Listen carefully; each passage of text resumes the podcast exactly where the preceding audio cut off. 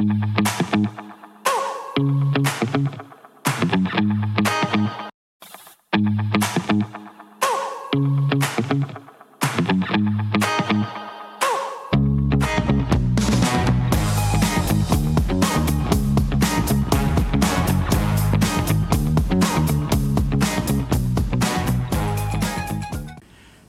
I am Tony Silvera. I welcome you to my evening devotional.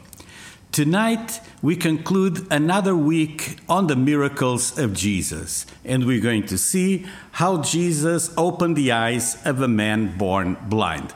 The scripture is in John chapter 9, and it says, As he went along, he saw a man blind from birth.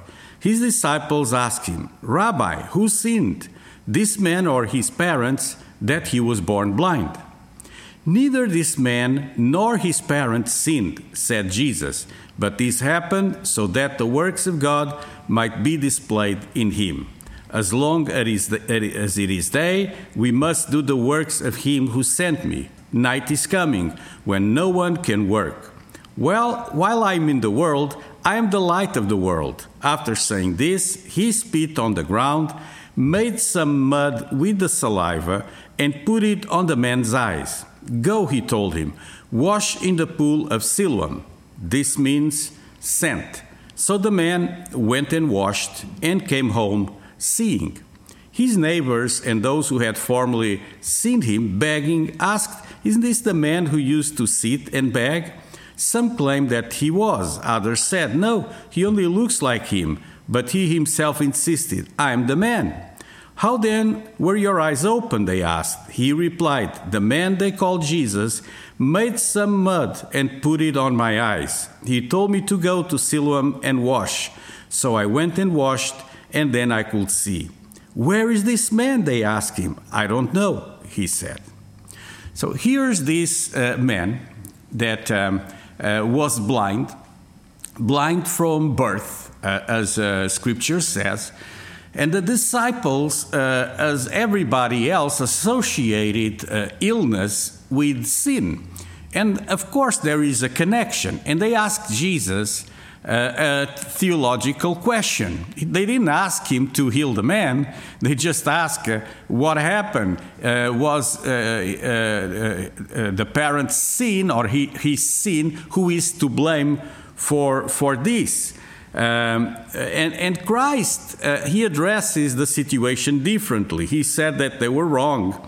And um, uh, the question is do you believe in the Son of Man? Uh, people believed that, uh, uh, that illness was punishment for sin. But Jesus explains that, uh, in fact, this was used by God to manifest his glory. So God allowed the man to suffer so that he will be a living, walking advertisement for his son. He became, becomes an evangelist. And so this brings me also to the subject uh, that is we can also understand uh, uh, underlying uh, on this story, which is spiritual uh, blindness.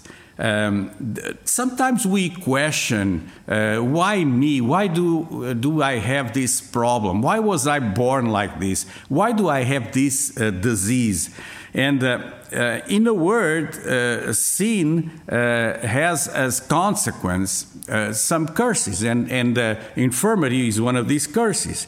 However, we cannot attribute everything to sin. But we can uh, look into our troubles and into our illnesses as an opportunity for God to manifest His power in us. Uh, spiritual blindness is also something that we uh, have. We're, we're born spiritually blind, and then Jesus can open uh, our eyes. Uh, Isaiah 42, it says, Who is blind but my servant, and deaf like the messenger I send? who is blind like the one committed to me, blind like the servant of the Lord. You have seen many things, you have paid no attention, your ears are open, but you hear nothing. It pleased the Lord for the sake of his righteousness to make his law great and glorious. But this is a people plundered and looted, all of them trapped in pits or hidden away. in prisons. Here's God talking about his people, saying that they're in pits uh, where it's dark, uh, they're uh, in prisons where it's dark too, so there is no vision, there is no sight. Um, and uh, uh, it's, it's quite a mysterious uh, scripture, but God says, I want to manifest my glory to remove that blindness, to remove that darkness. In Ephesians 5:14, Paul said, Wake up, O sleeper rise from the dead, and Christ will shine on you. If you're blind, you're not seeing anything. You cannot see the shining glory of the Lord. So God says, Wake up, wake up, so you will be able to see the shining glory of the Lord.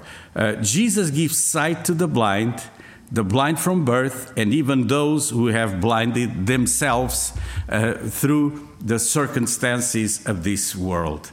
So, uh, the lesson for tonight uh, with this uh, miracle of healing is that yes, Jesus can heal blindness. He did an awesome miracle in the life of this man. Another miracle with spit. I told you there's three miracles where Jesus uses spit uh, uh, to heal.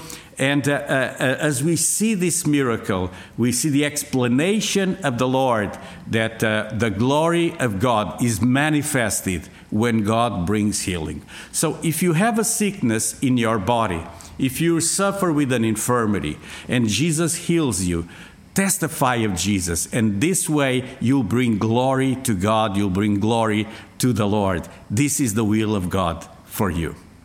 I'll conclude with a word of prayer. And as always, if you need specific prayer, leave it in the comments below or send me a direct message.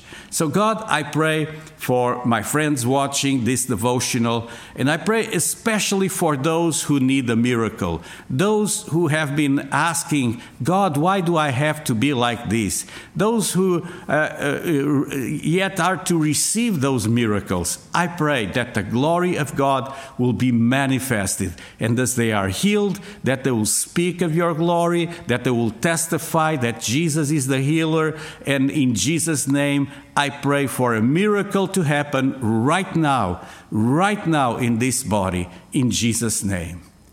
Amen. Listen, I don't stop talking about how Jesus heals because he healed me. And if he healed me, he can heal you. This concludes uh, another week of these uh, devotionals on the miracles of Jesus. If you liked it, give it a thumbs up, give it a like there on this uh, network.